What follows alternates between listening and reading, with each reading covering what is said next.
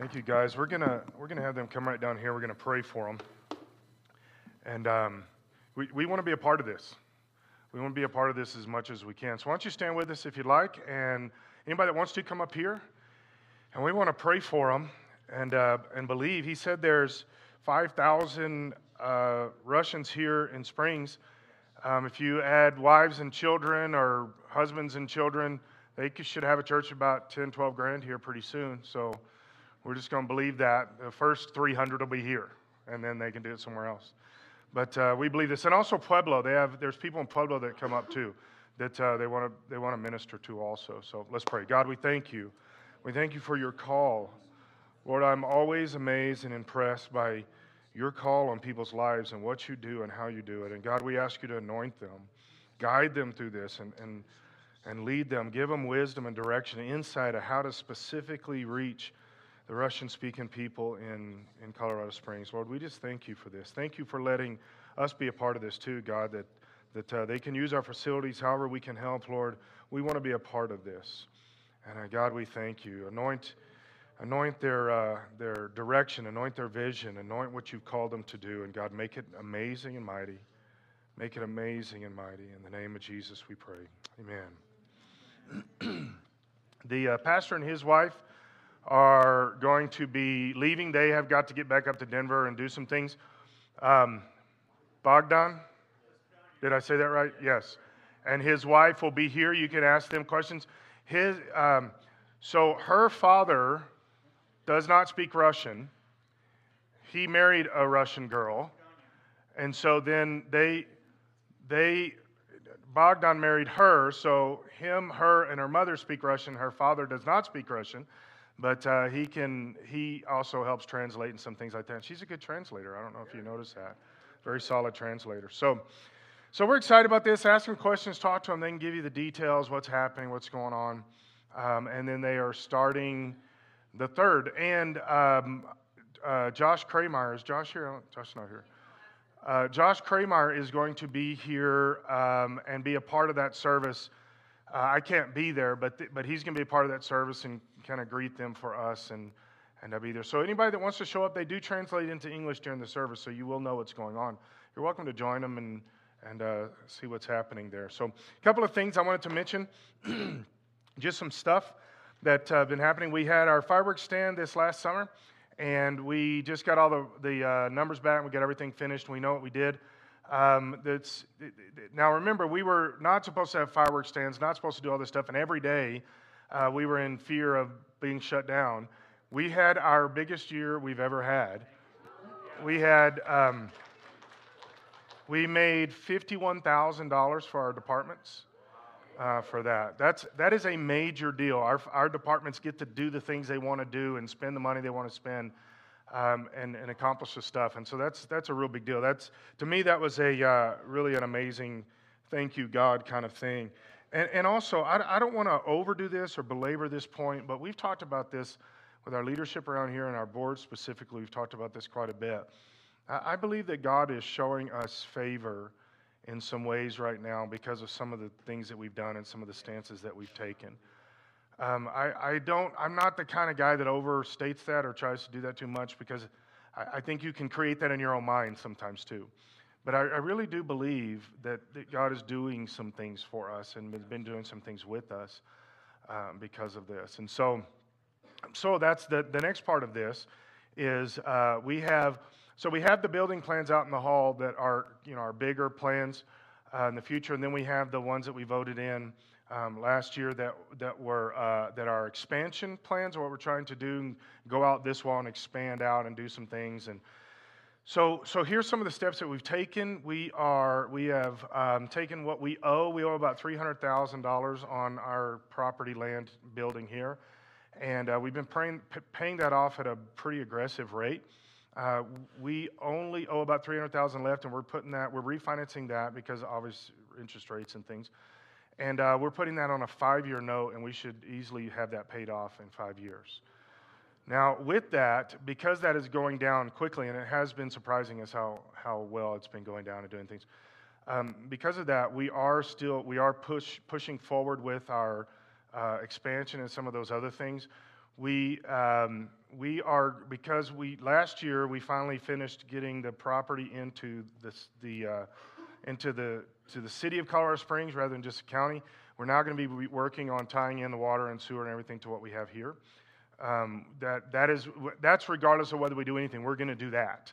Uh, so our toilets are not orange, and so we're going we're to get all that uh, done as quickly as possible. We've got money in the bank to accomplish a lot of this. We did um, sign and finalize the contracts with uh, Colorado Commercial Construction and with RMG uh, Architects to, to go ahead and take the next step and finish everything out with all of the plans, not just um, like uh, design plans, but all, all the plans, engineering plans and everything. So as the money is there, we're going to continue to move forward and expand and uh, do all this. And we'll show you some plans in the next few weeks. RMG is going to everything finalized and brought to us.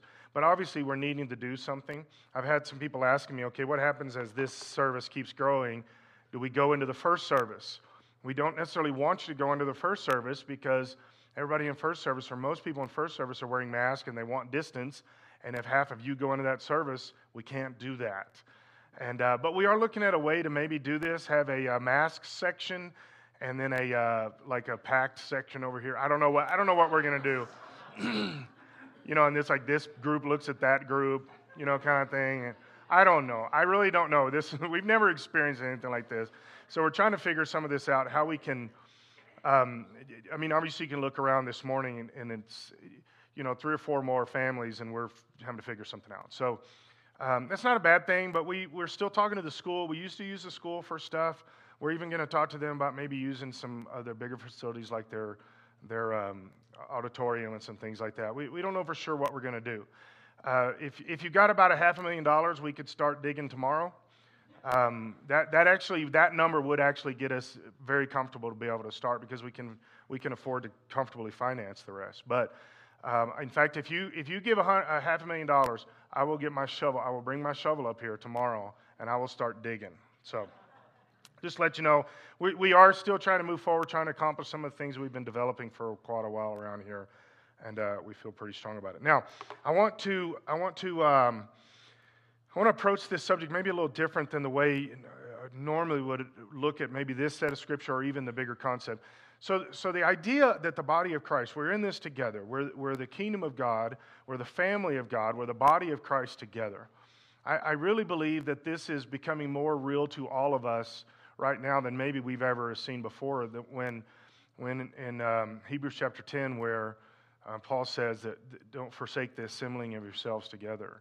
We're, we're seeing us as, and I believe that this has been part of the deal with what's happening in our society, that Satan is trying to, to, to uh, isolate us. I think he's trying to keep us all separate and to try to control things that way. And again, I know I keep harping on this, but guys, I think this is just very important for us to keep in mind. I, really believe if the church would have stood up at the very beginning of this whole thing six, seven months ago and said, No, you're not going to do this. You cannot tell us not to have church. You can't.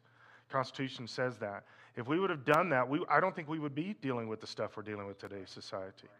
I don't think we would have been having all of the, the masking and the, the separation and all this stuff. I just don't think we would. I think if the church would have pushed back, but what happened is it went the other direction. The church became part of the problem, uh, not, not not, uh, not just like complicit, but I think kind of the tip of the spear for the government by saying, we're going to do this, we're going to do this. And all these churches said, okay. So, that, so it emboldened the government and they went forward. Now, since then, the church has been standing up. Okay, I, I do see this. And I'm hoping this is the direction that we're taking. I hope this is a spiritual direction, not just um, a few isolated places across the country. I, I, really hope this the church is saying enough is enough. Because uh, we can push back on this. Now, with this mentality, we've got the group, you've got the family of God, you have the kingdom of God together, and how the body of Christ helps each other. It's vital that we get together. It's vital that we worship together. It's vital that we pray together and, and uh, read God's word together. Now, with that, I want to I want to look at this morning of, with all of that said, at the end of the day, you have to make a decision individually and, and I believe multiple decisions, but specifically the idea of, of a making decision to get saved, somebody else cannot do that for you. You have to make the decision yourself. You accept Jesus or you don't. You can, a group does not accept Jesus. An individual accepts Jesus. And so there is this, there is this uh, individual kind of thing that's going on. And I want to show you a, a, few different scriptures here that, that show us that there, there is these moments of individualism and isolation all through God's word of how we have to do this. And Jesus even leads us in that uh, in different ways. But to really look at, at the end of the day, you've got to make the decision. Nobody else can do that for you. The whole government can be crashing around your ears. You make a decision. Your whole family can turn against you. You make a decision. Or everybody can be on your team, but you still have to make the decision. You have got to decide. You've got to decide whether Jesus is God or not. Somebody else cannot make that decision for you. And so let's go to 1 Samuel chapter 14.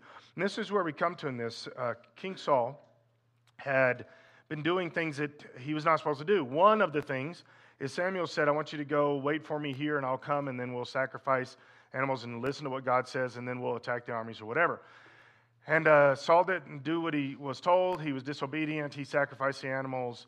Um, and this is, this is the very important and well known scripture where Samuel tells Saul, obedience is better than sacrifice. Do, do, doing what God says is the most important thing. Obeying God, not doing what you think spiritually should be done, not doing what you think would be a good idea in a religious context or whatever. Obey God. This is why when people ask me that things societally right now, culturally, that um, is countercultural, they will ask me, Do you believe this or do you believe this? I, I had a group of uh, people that had come and and I had gone to a meeting of theirs, an LGBT group meeting that they had invited me to, is, to talk to them. And uh, it was very tense. There was a lot of tension in the room. Um, they, when, I, when I got ready to speak, they, they decided to have a question time before I spoke. And then, usually you speak, you have questions. They wanted questions first, and then I could speak. And I thought, all right, this, this is going to go well. So uh, you know, obviously, one of the first things, one of the first questions, Pastor, do you believe that homosexuality is a sin? Which is the best way to answer it. Usually, the question I get is, do you hate homosexuals? That's a, that's a, that's a, that's a trap to say it that way. You're trying to trick somebody when you say that. And uh, because according to Scripture, we're supposed to love everybody, regardless of who they are, what they, what they think or what they look like or whatever. We're supposed to love everybody. That you can't be a Christian if you don't love people. You can't be a Christian. Jesus created people. They're from Him. And so, but they asked, Do you believe? And I said, Here's the thing that I have to stick strong to. I said, Your community, your culture is very much about um, that, you know, we're isolated, we're separated, and we have to stand for what we believe, even in the face of of opposition or whatever into the community, community concept. I said, they're all like, yes. And I said, but here's the thing. I believe something very strongly. I believe God's word is the foundation for my existence. And I said, for me to believe that, I better be either all in or I'm a hypocrite at all levels. So if I'm all in, I have to believe that the Bible is true about everything. And if the Bible says to me that homosexuality is a sin, even if it upsets you, I have to stay consistent with it because that's my foundation. And I cannot compromise any more than you feel like you can com- compromise about what you believe. The fact that they are in opposition means that obviously one of us is wrong. You believe I'm wrong, I believe you're wrong. But you have to stay consistent or you're just a hypocrite. So when you say, Do I believe that homosexuality is wrong? I believe the Bible, and anything the Bible says is what I have to believe. I mean, I don't see it as a have to most of the time, unless it's picking on me. As long as it's picking on them, I'm okay with it. But if it's picking on me, I don't want to believe it. But I have to stay consistent, right? Picks on me, picks on them, I have to stay consistent. And the Bible says it's a sin. And so, yeah, I do believe that. And nobody got upset. I'm not exaggerating. Nobody got upset. They're like, we get it. That's what you believe. And then we, then we talked. And so, um, Saul is making his decisions here. Samuel says obedience is better than sacrifice. You don't get to make the rules. But Saul had been making the rules. Because of that, they get defeated in battle. They become slaves. They become, uh, in fact, the, the, Philistines had were the ones that were attacking the The Philistines conquered them, and then they even took away all their blacksmiths, so they couldn't make swords. They, if they needed a blacksmith, they had to go to the Philistines for a blacksmith. And so there was only two um, sets of uh, weapons and stuff here. There was two swords, shields, and spears and they belonged to King Saul and to Jonathan, his son. So, this is where we come into the story. They were in persecution and in slavery because of their sin. But here's where we come in, where Jonathan is making a decision. He says, because his dad had made it against the rules, you cannot, you are not allowed to. Um, to do anything to the Philistines or anything like that. And Jonathan just said, I'm done with that. We're gonna, I'm going to do something about this. I'm going to stand up. Guys, this is very important for us right now. I believe the next two or three months is going to really decide a lot of things in our country. I think we have, I said this last week, I, I, I, do get pushback when I say these kind of things, not, not from you guys.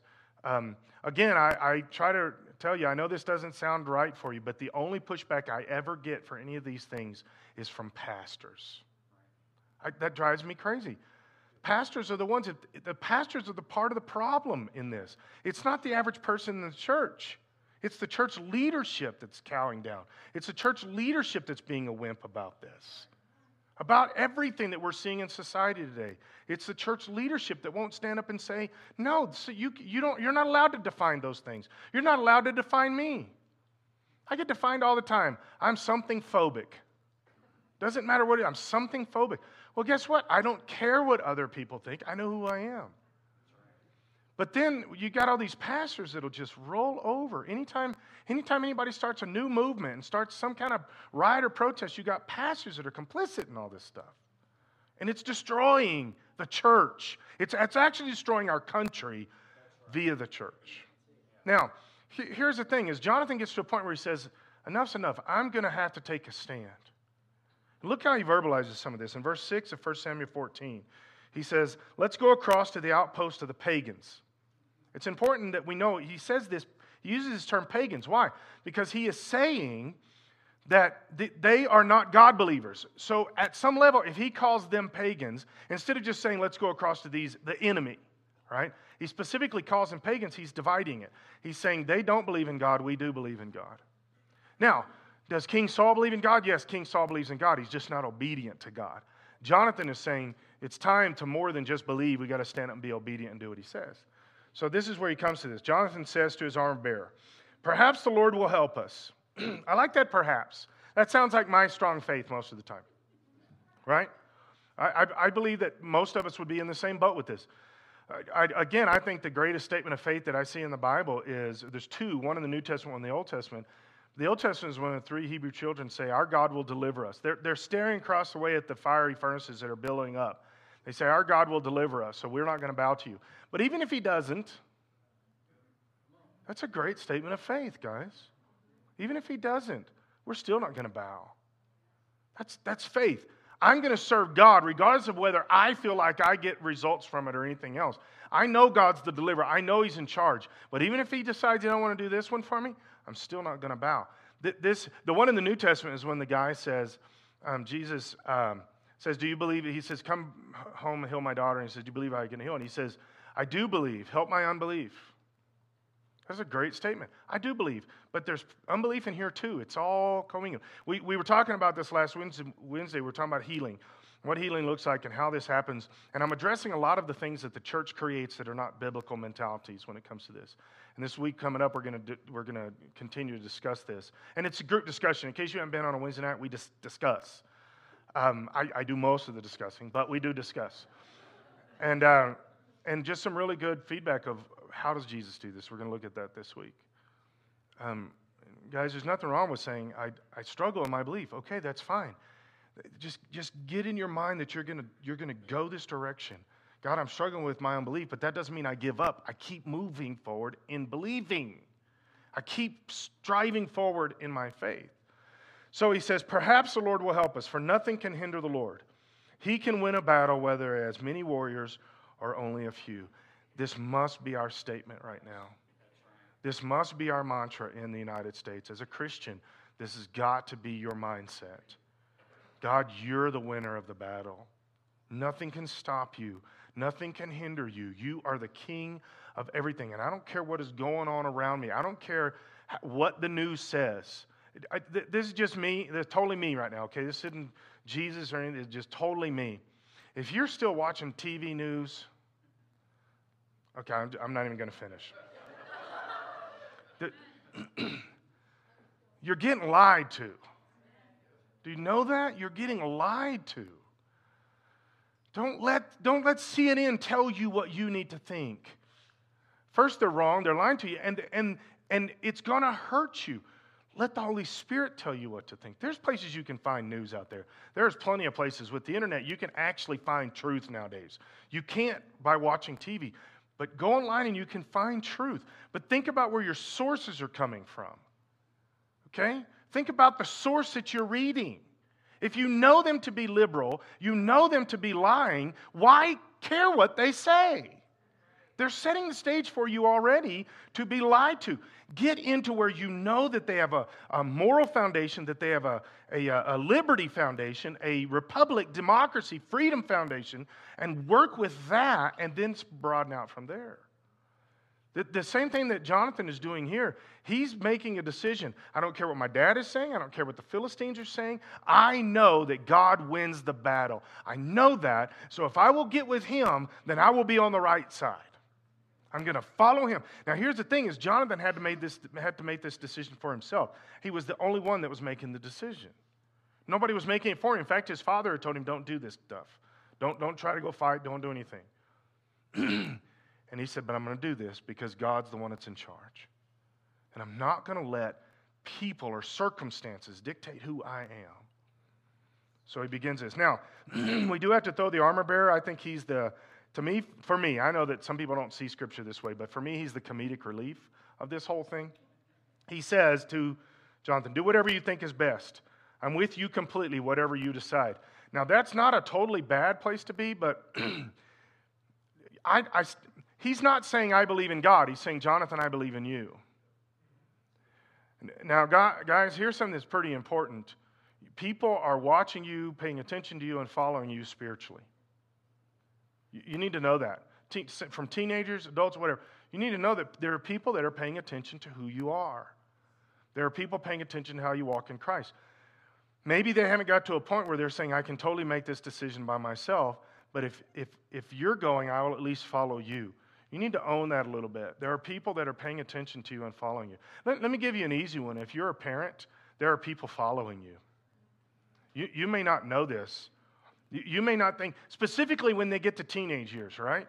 You think they don't care about anything I think or say. They do. They're still watching you and they're still following you. But it's not cool to, to let people know it. So to be like, whatever, you know, but people are following you. And this is what the armor bearer is doing. I don't know that the armor bearer is totally convinced of all of this stuff, but he says, Jonathan, if you believe it, I'll believe it with you and we'll do this. Now, I don't know for sure exactly in his head what he thought was going to happen, but then Jonathan starts coming up with a battle plan. He said, This is what we're going to do. Now, I heard a message about this years ago, 20 years ago, and this guy was talking about how. Um, that all that Jonathan had a sword, and that's all you need. If you got one sword, you got it. You can win the battle. That, you guys understand that's not the point of the story. It doesn't matter whether you have a sword, a spear, or shield, or any of that kind of stuff. If you've got God, you will win the battle. God doesn't need a sword. He can do it with a sling, I've heard. I, I think he could do it with a stick. I think he could do it with a, a finger gun. I literally think Jonathan could walk up and gone, bam, bam, bam, and people would just start d- dropping dead. Now, the whole story would have been much different since nobody had ever seen a gun. They didn't know what a finger gun was. But, you know, you understand the sword's not the key here, right? It's the fact that God is God and God wins battles. But here's the important part unless Jonathan made the decision and did it, this story would not have happened.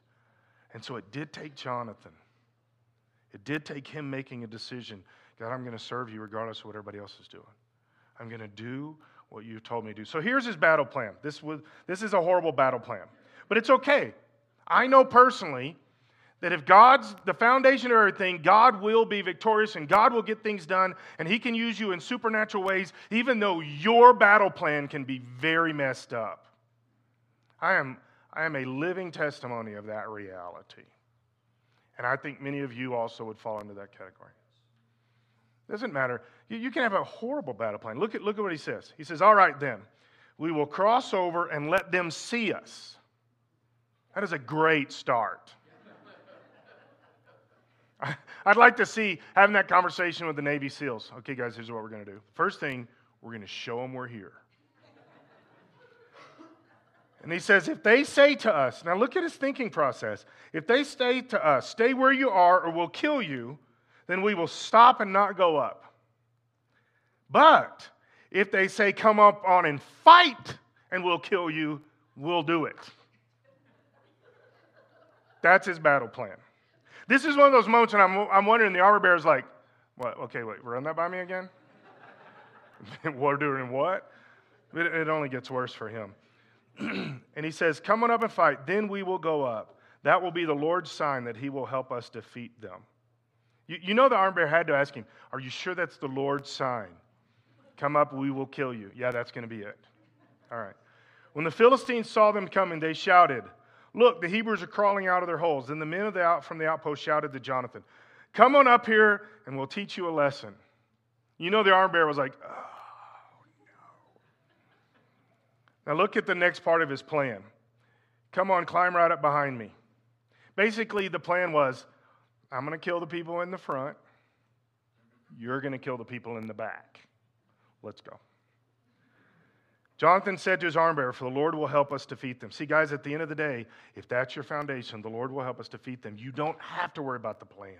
You don't have to worry about the stuff. You don't have to worry about the circumstance. I, am all about developing a plan. I'm all about, you know, don't just go into something not knowing what you're doing. That doesn't make sense. Develop a plan, get a good strategy, plan what you're trying to accomplish, and then do it. But at the end of the day, man's plans are just those. They're just man's plans.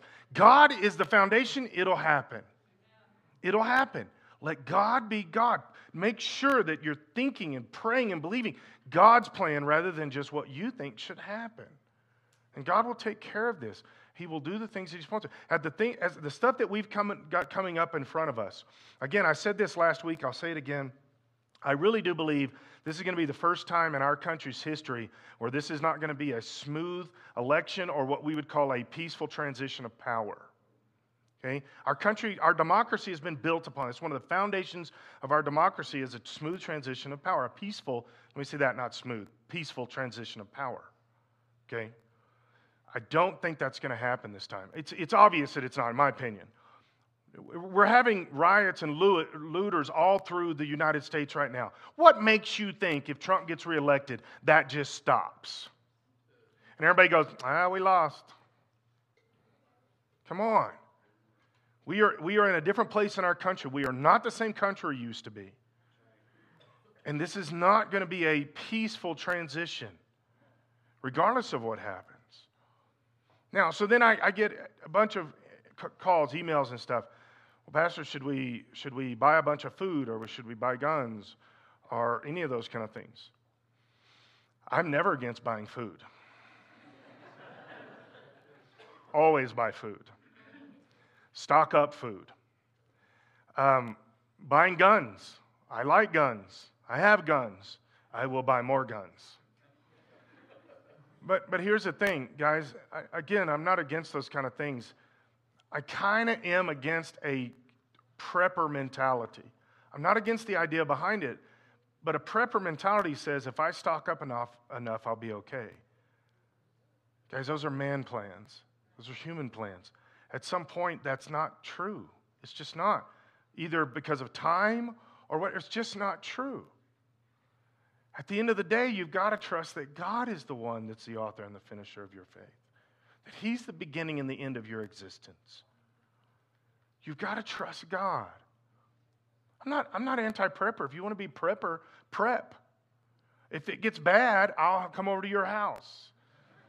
But, but here's the thing. If, see, I wouldn't prep properly. You open my freezer, just be bacon.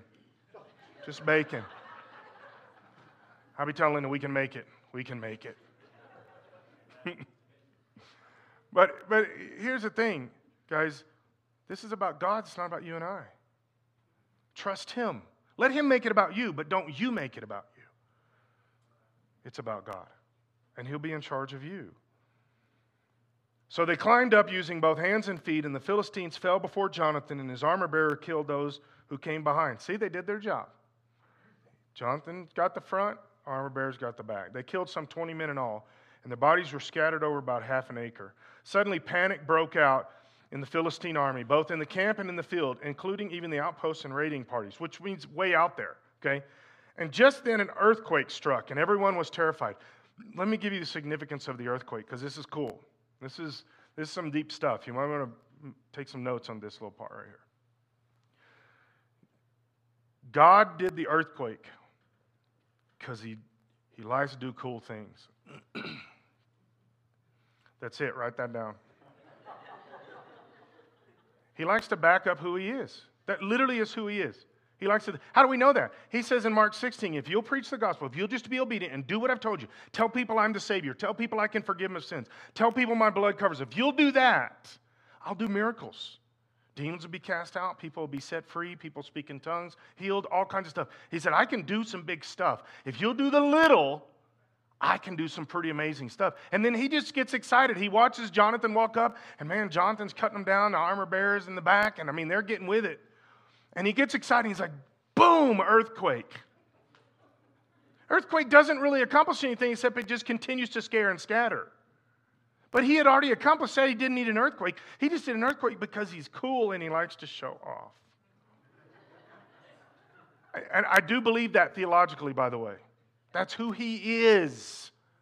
That's what he does. But what he wants us to do is just get with him and be obedient. And then he says, Man, I'm going to do some cool stuff. You're going to be amazed at the stuff I'm going to do. Don't you, think, don't you think God enjoyed the moment when he sent the fire down to the altar that, that Elijah had built and done all the stuff? Remember, Elijah's walking around with buckets of water, pouring them all over the altar and around, and built a little trench and everything? Because Elijah knew if God's going to do this, he's going to do it. If he's not, me putting water on is not going to change it, right? But then God says, okay, he's going to like this. I wonder if even when, I wonder if it even surprised Elijah how big God did it. Because God's a big God and he likes to do big things. And he likes to do big things specifically when you stand up for him.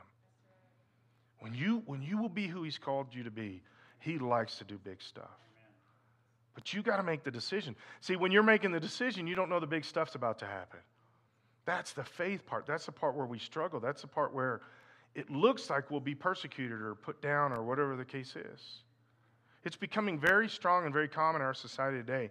If you stand up and say something that is against the, the cultural norm, you'll get shouted down, you'll get screamed at, and all kinds of stuff. I, again, I, I've mentioned this. I watch these videos where people are walking through the grocery store and people start surrounding them and, and yelling and screaming and all kinds of stuff. You, See, here's the thing. I don't think that's the moment when you decide who you're going to be. I think you're going to make the decision a long time before that. You got to decide who you're going to be in moments like right now. In moments when you're at home and you're talking to God, you got to decide who you're going to be because that's going to be taxed. It's going to be tested at some time in your future by circumstances, people, or whatever. You got to make your decision. Who am I? Where do we go to decide that? You can decide by society, you can decide by your own self. It's called humanism. Or you can say, God, this is who you said you are, and if I'm just following you, then that's who I am. This is who you are, that you're my foundation. So, three things. They were under siege and slavery because of their own sin. That's important to understand. They were where they were because they had sinned. I, I strongly believe that where we are as a country right now is because we have sinned, because we have been turning against God for a very long time now.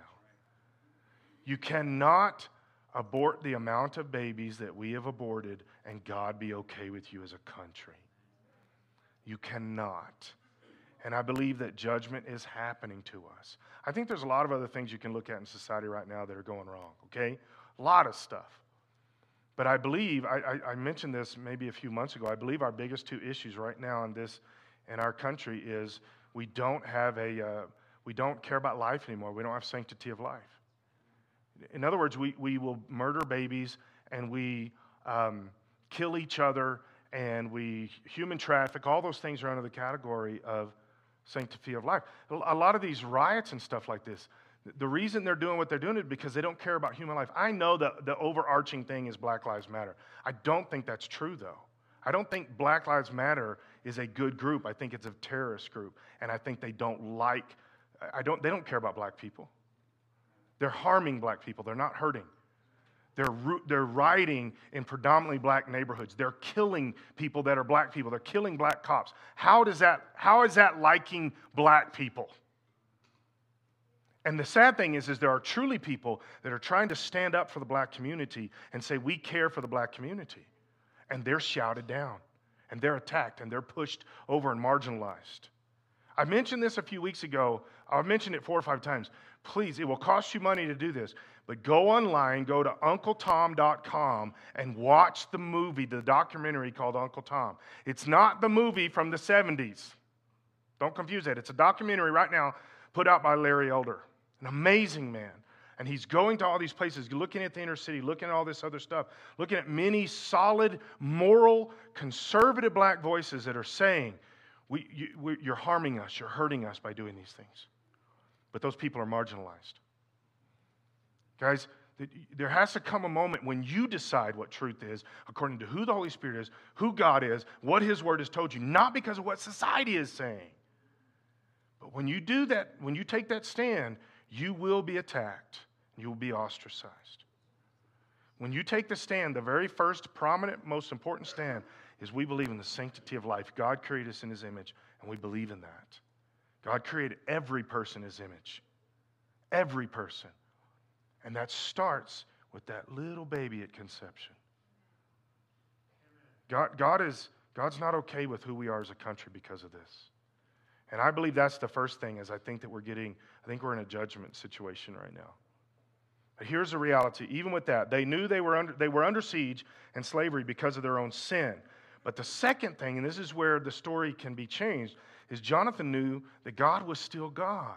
Regardless of what his dad was saying, regardless of what the circumstances were, regardless of what the, uh, you know, the army or Philistine were, he knew that God was still God. And as long as you know that, you can look in the face of society and everything else and say, But my God is still God. You don't get to decide who God is, God's already decided that. And, here, and here's the biggest thing for us as individuals you can't tell me who he is because I know who he is. You don't get to tell me who he is. I know who he is. He is the God of everybody. He's the God of the planet. He's the God of America. And regardless of what we are doing, and regardless of what's happening politically and everything else, we understand that God is still God. But here's the last part of this, and this is where we got to hone in right now, is that Jonathan was willing to stand alone because of that mentality. And that's where we have to be willing to go to. Again, I know there's the body of Christ. I know we're supposed to be together. I know we help each other and all this stuff. But I also believe that there are times that God calls each of us to, and sometimes places, kind, uh, moments that we're kind of forced into, that you have to be willing to stand alone and make your stand on Jesus and His Word. You've got to be willing to do that. If you have to have somebody backing you, if you have to have somebody helping you, there's, there's already a, a misunderstanding of who Jesus is and what the cross does in your life. Jesus died for you. His blood covers you, and you can stand alone. It doesn't, it doesn't make it easy, but you can stand alone. But you got to be willing to do that. If everything else around you is caving, you got to be willing to stand alone. Luke chapter 16, I read this scripture last week. We'll read it again. Jesus is talking, uh, he's saying this very thing, okay? Jesus asked, Do you finally believe? He's talking to the disciples. But the time is coming, indeed it's here now, when you will be scattered each one going his own way, leaving me alone. Now, we know that was about to happen in the garden. We're going to read that here in a second. We know that that was going to happen. But I, I, just mentioned last week, just briefly, that I believe that that's bigger than just the time and the moment of the disciples. Think about this, and they were told to go preach the gospel, go preach the gospel. Wait in Jerusalem until you're filled with the Holy Spirit, then go preach the gospel. Go. They waited in Jerusalem, they were filled with the Holy Spirit, but they didn't leave. They stayed there. Acts 1 8 says you're going to go to Jerusalem, Judea, Samaria, and the ends of the earth. They didn't do it. They stayed there. They stayed there. They stayed there. And, and they, were, they, had been, they had been told, you got to go, you got to go. What happened? They started, well, Stephen gets uh, killed.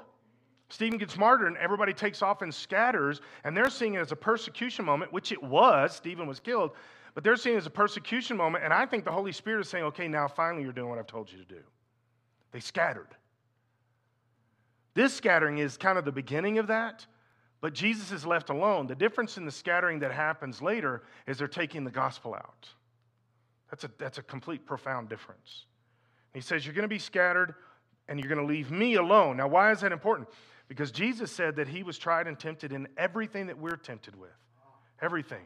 So, Jesus is the example here for us of when you have to go alone, when you have to deal with the circumstances by yourself and there's nobody else around. Because every Christian will go through that at different times in their life where you have to make the decision by yourself. Do I follow Jesus or do I not? And, and, and you can't worry about what everybody else is saying. He says, But I'm not alone because the Father is with me. Isn't that the same thing Jonathan said? I'm going to go up and we're going to we're going to do this. Why? Because God's going to take care of us. God's with us. God's the victor of the battle. All I have to do is go. I may be totally by myself, but if I'll go, God is still God and he's the one that's in charge. I've told you all of this so that you may have peace in me. Here on earth you will have many trials and sorrows, but take heart because I have overcome the world. He's not saying you're not going to deal with stuff. He says you will have trials and sorrows, but when you do, know that I've overcome everything. Everything, including what you're going to deal with, I've overcome it. But you're going to have to make that decision. Luke chapter 22, verse 41 is Jesus at the Garden of the Gethsemane. This scripture came to my mind very strongly when we were in Israel. We're sitting, we kind of got, we were at the Garden of Gethsemane. We'd come over the hill, and the Garden of Gethsemane is right here. We're sitting at the corner of it. And we got paused there because there was a band, like a marching band that was playing and walking through. So we had to wait. And while I was standing there, I kept thinking about these trees and all this stuff because the one of the um, the tour guide said that because of the age of these uh, olive trees and stuff, there's a good chance that some of these olive trees were here at the time of Jesus. And I'm sitting there looking at this and, and just kind of, they're little bitty trees. They're not like, it's not like a big forest. It's, it's not what you might think. I don't know. So I'm sitting there and I'm looking at these olive trees and I'm sitting there processing. We sat there for about 30, 45 minutes. And I'm looking right down across, and there's the walls of, of Jerusalem, and there's the Eastern Gate, and all this other stuff. And, and I'm thinking, 2,000 years ago, Jesus was here, but he was completely alone when he did this. He was completely by himself. And this place has got hundreds of people surrounding and all this other stuff. But when Jesus did this, he did this alone. Except then he says, But God's with me, so I can do anything alone as long as God is with me. Because that's the key. You know, the important thing of this is that decision that he made completely alone is the reason that we are all together. Process that a second. We get to, we get to worship and serve God together because Jesus, by himself, poured his blood out so that we could have access to God as a group together. So, Jesus, verse 41, he walked away about a stone's throw and knelt down and prayed, Father, if you're willing, please take this cup of suffering from me. Yet I want your will to be done, not mine. We've got to make that our mantra. Your will, Lord whatever you want. Whatever that looks like, I want your will. I want your will in my life, in my mind, in my spirit. I want you not what I think, not what I believe, but what you want. Your will. Then an angel from heaven appeared and strengthened him. He prayed more fervently, and he was in such agony of spirit that his sweat fell to the ground like great drops of blood. That, that's pretty serious. At last he stood up again and returned to his disciples, only to find them asleep. these, were, these were great followers. You know that irritated him, but at the same time, I think there was just a resolution in his spirit by that time that, that he was going to do this. And it didn't matter what everybody else was going to do, he was going to do this. They're asleep.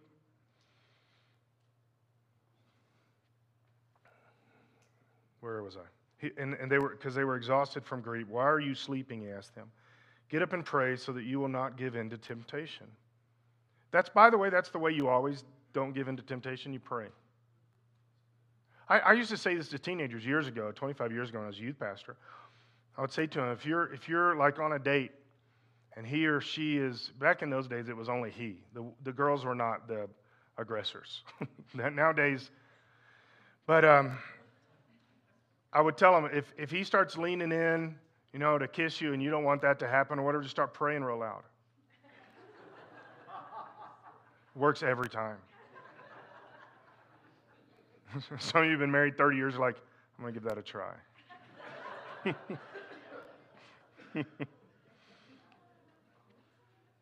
At last he, sorry, verse uh, 47, but even as Jesus said this, a crowd approached, led by Judas, one of the 12 disciples. Jesus walked over to, Judas walked over to Jesus to greet him with a kiss, but Jesus said, Judas, would you betray the Son of Man with a kiss? Man. I, I have found over the years, specifically as a pastor, sometimes the people you invest the most in and you care the deepest for are the ones that hurt you the most. It's just a reality. That doesn't change who God is, though.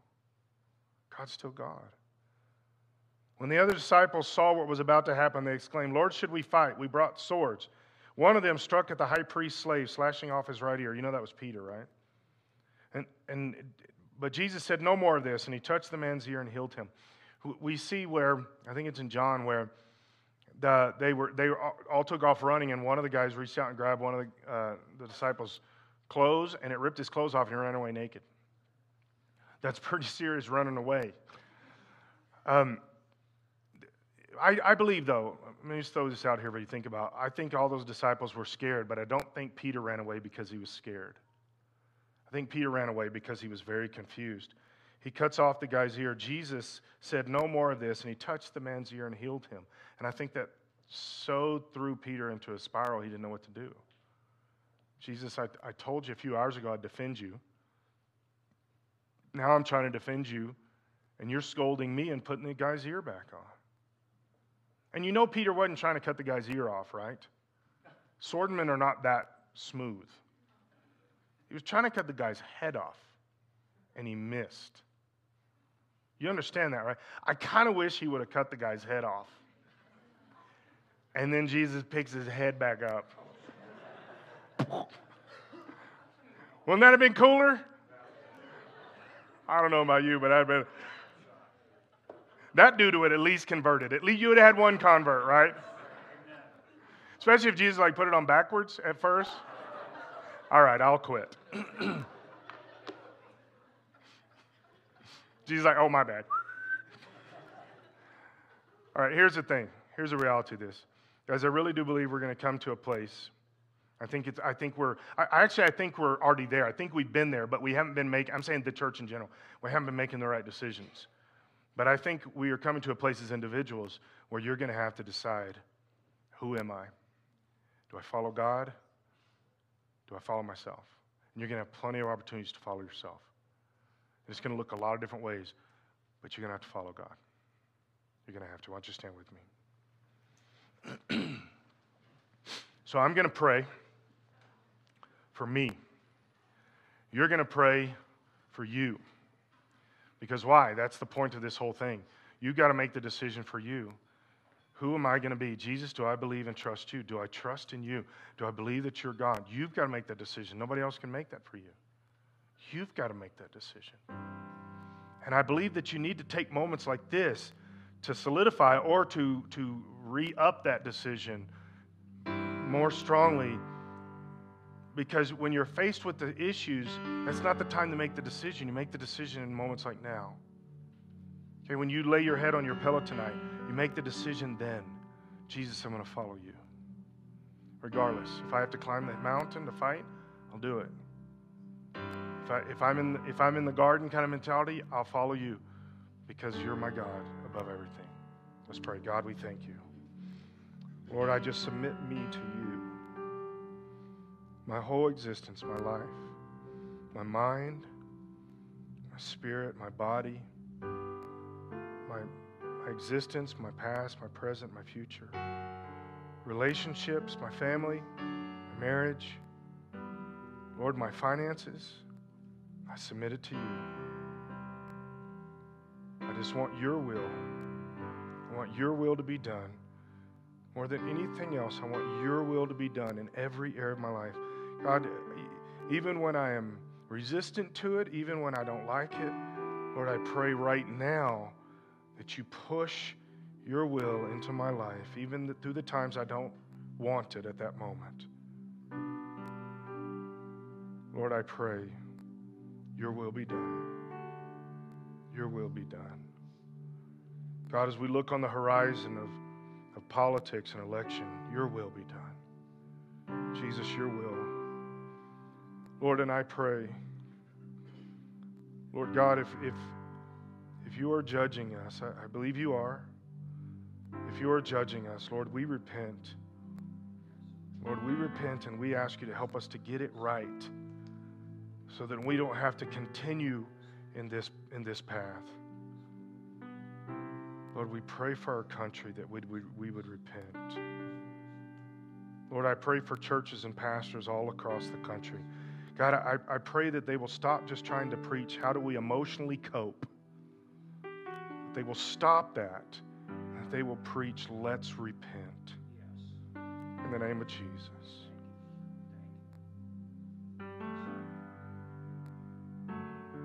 God, that we will stop worrying how do we deal with COVID, and we will start worrying about how do we deal with your spirit. In the name of Jesus.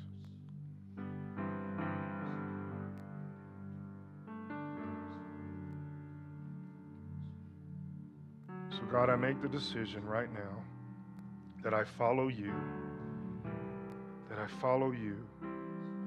I pray that all over this room, that we would follow you. In Jesus' name.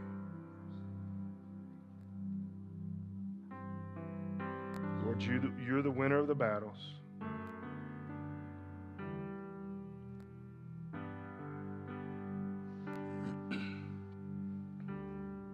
God, I also pray as different ones of us, even this week, we come up against moments and we have to, to decide. Jesus, remind us of your word. You did it, and we can follow your example. You did this, we can follow it. Help us to hold on to you and follow your example. In the name of Jesus, we pray. Amen. so I would like you to continue to pray. Many of you uh, agreed to fast a day a week, one day a week, and pray. Please continue to do that until the election. Um, after that, you don't have to, I guess, anymore. You, Jesus doesn't care anymore after that. I don't know what, but but uh, please please pray and fast at least one day a week. Fast and pray every day. Pray for our country. Pray for who we are. Pray for what God is trying to do. Get our attention. Pray. God will listen and He does answer your prayers. He does. Okay? So make that decision and, uh, and just follow through with it. And I'm going to be praying for you. I do pray for you that that'll happen. So before noon tomorrow, God's going to give you a chance to let somebody know that Jesus loves them. Do the best you can. Tell somebody about Jesus. He will honor that in your life. It's a guarantee. If you're going to the journey tonight, please let us know uh, so we can have plenty of grub for you. Everybody's welcome, but just let us know before you take off, and we will see then. If not, we'll see you Wednesday night. Have a great rest of your afternoon.